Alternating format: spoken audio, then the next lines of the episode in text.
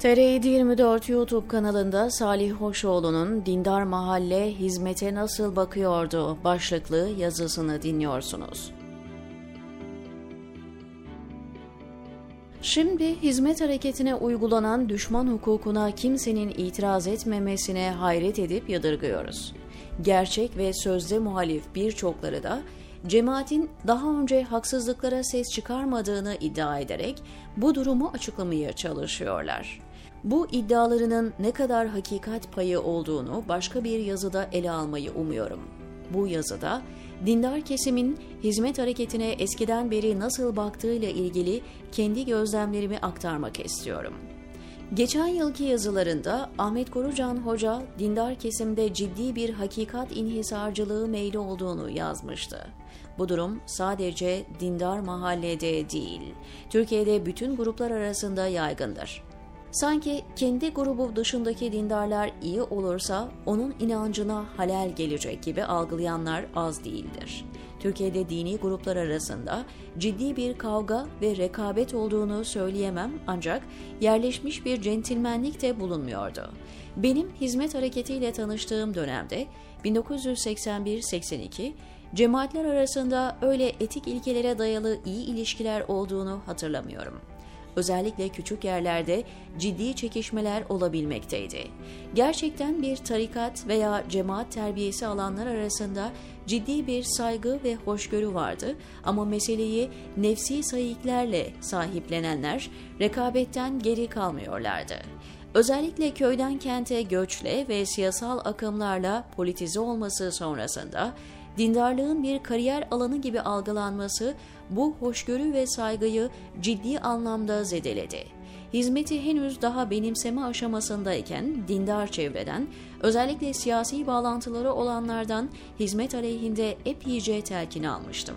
Bunlardan biri ciddi bir din alimi ve dindar camiada çevresi olan saygın bir zattı. Daha 1981'in Eylül'ünde konu Fethullah Hoca'ya gelince iyi bir alim ama darbe olmasaydı Adalet Partisi'nden milletvekili olacaktı demişti. Demem o ki çok müstakim insanlar bile tamamen asılsız iddialara inanabiliyordu. Zaman gazetesinin çıkması sonrasında gazetenin bütün dindarların haklarını savunması ortamı nispeten yumuşatmıştı. O zamanlar İrancı denilen siyasal İslamcılar dışındaki dindarlar arasında daha iyi bir diyalog zemini vardı. Bu zemin 28 Şubat döneminde de nispeten muhafaza edilebildi. Hizmet hareketinin en baştan beri herkesle, özellikle de başka dini gruplarla dostluklar tesis etmek için gayret gösteriliyordu. Bir problem ortaya çıktığında da asla çatışmaya girilmiyordu. Ancak AK Parti iktidarında dindar çevreler söz sahibi oldukça bir kısım alanlarda sürtüşmeler de ortaya çıkmaya başladı. Referandum sonrasında iktidar partisinde ciddi bir tavır değişikliği olduğu ve daha önce yalvar yakar göreve getirdikleri bürokratları uzaklaştırırken yerlerine başka cemaatlerden birilerini getirip cephelerini genişlettiler. Dindar olmayan birçok kişi tarikatlere, cemaatlere yanaşıp oralardan referansla iyi yerlere gelmeye çalıştı, çalışıyor. Yansıyan haberlerden anlaşıldığına göre çok öncelerden diğer cemaatleri iknaya yönelik bir fitne kazanı kaynamaya başlamış. Güya onların bürokraside etkili olmalarını hizmet engelliyormuş. Bu iddiayı alttan alta öyle ciddi bir şekilde yaydılar ki konuya vakıf olmayan herkes bundan etkilendi. Bunu yaparken herkese kendi kurumu dışındaki kurumlardan haberler veriliyordu. Mesela eğitim camiasındaki birine cemaat diyanette şöyle ayrımcılık yapıyor. Üniversitedekine cemaat adliyede filancalara şöyle engel oluyor diye anlatılıyordu. Kadimden beri siyasal İslamcıların epeycesi sadece hizmetle değil, bütün cemaat ve tarikatlere düşmandılar. Düşman olmayanları da ciddi mesafeliydi. Halen de öyledirler. Bu radikal grupların hizmete olan düşmanlıkları konjonktüre göre arttı veya azaldı ama hiç bitmedi. Onlar için hizmet toplumu uyutan, bazılarınca İslam'ı yumuşatmaya çalışan bir oluşumdu. Bu düşmanlıkları 28 Şubat sürecinde İslamcı iktidar çuvalladığı zamanda azalmadı. Hatta çoğaldı ve Refah Yol hükümetinin askerlere karşı daha sert karşı koyamamasının faturasını hizmete kesmeye çalıştılar. Bunların fanatikleri dahil AK Parti'nin kuruluş aşamasında ve iktidarının ilk döneminde hizmeti takdir eder göründüler. Çünkü hizmetin imkanlarına, kamuoyu desteğine, medyasına ve meşrulaştırmasına ihtiyaçları vardı.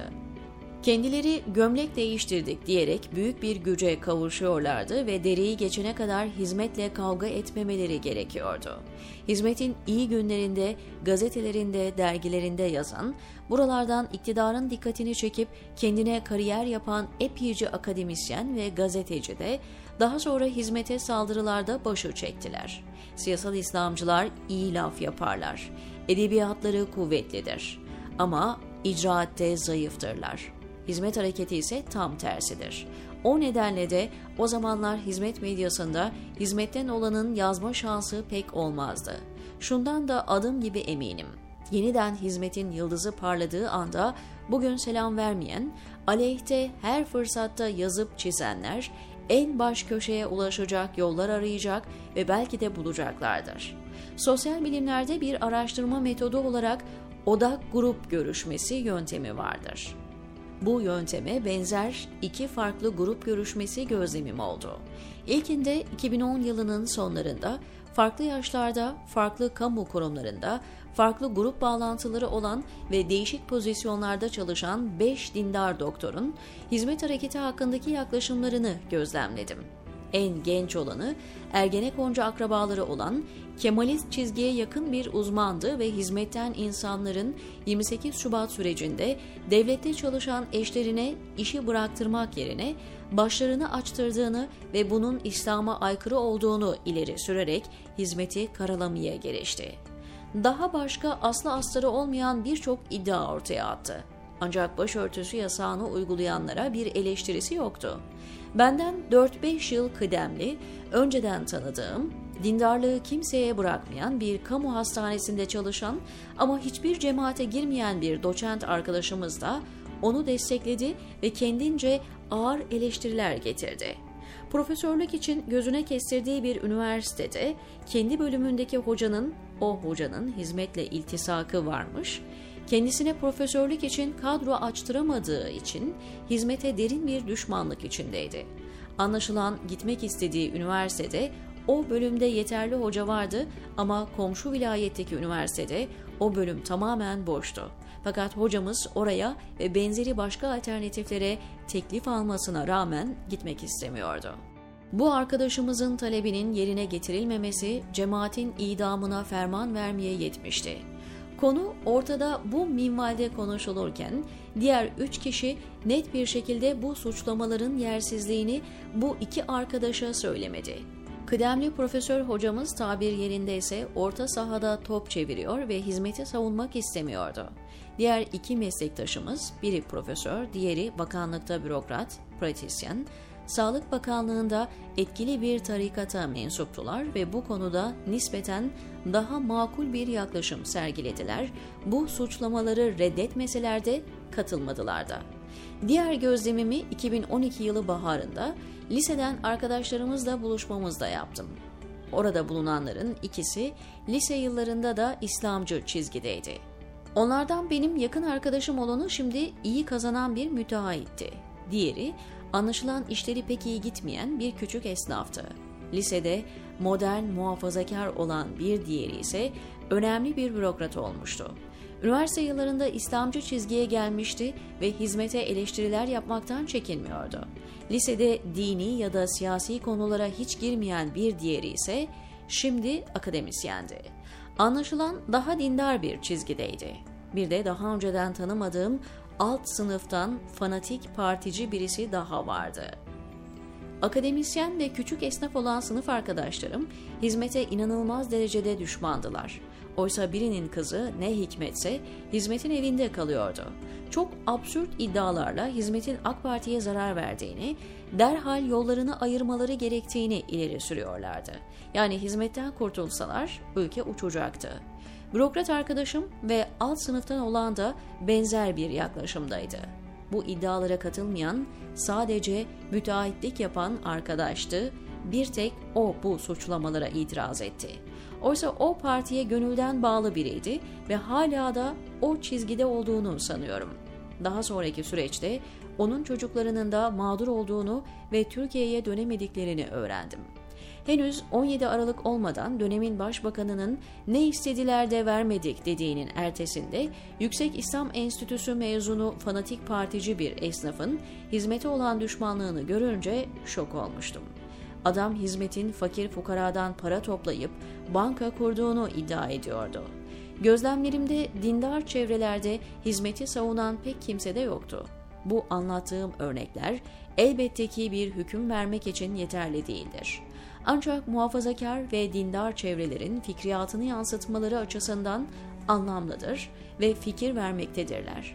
Çünkü bu kişiler toplumda kanaat oluşturmada önemlidirler ve belli düşünceleri temsil etmektedirler. Bizim toplumun teşekkür etme, kendisine faydası olanı destekleme ve hakperest olma konusunda ciddi zafiyeti olduğu kanaatindeyim. O nedenle başkalarının yergilerini de övgülerini de fazla dikkate almamalıyız. Makul eleştiriler hariç diyor Salih Hoşoğlu TR724'deki yazısında.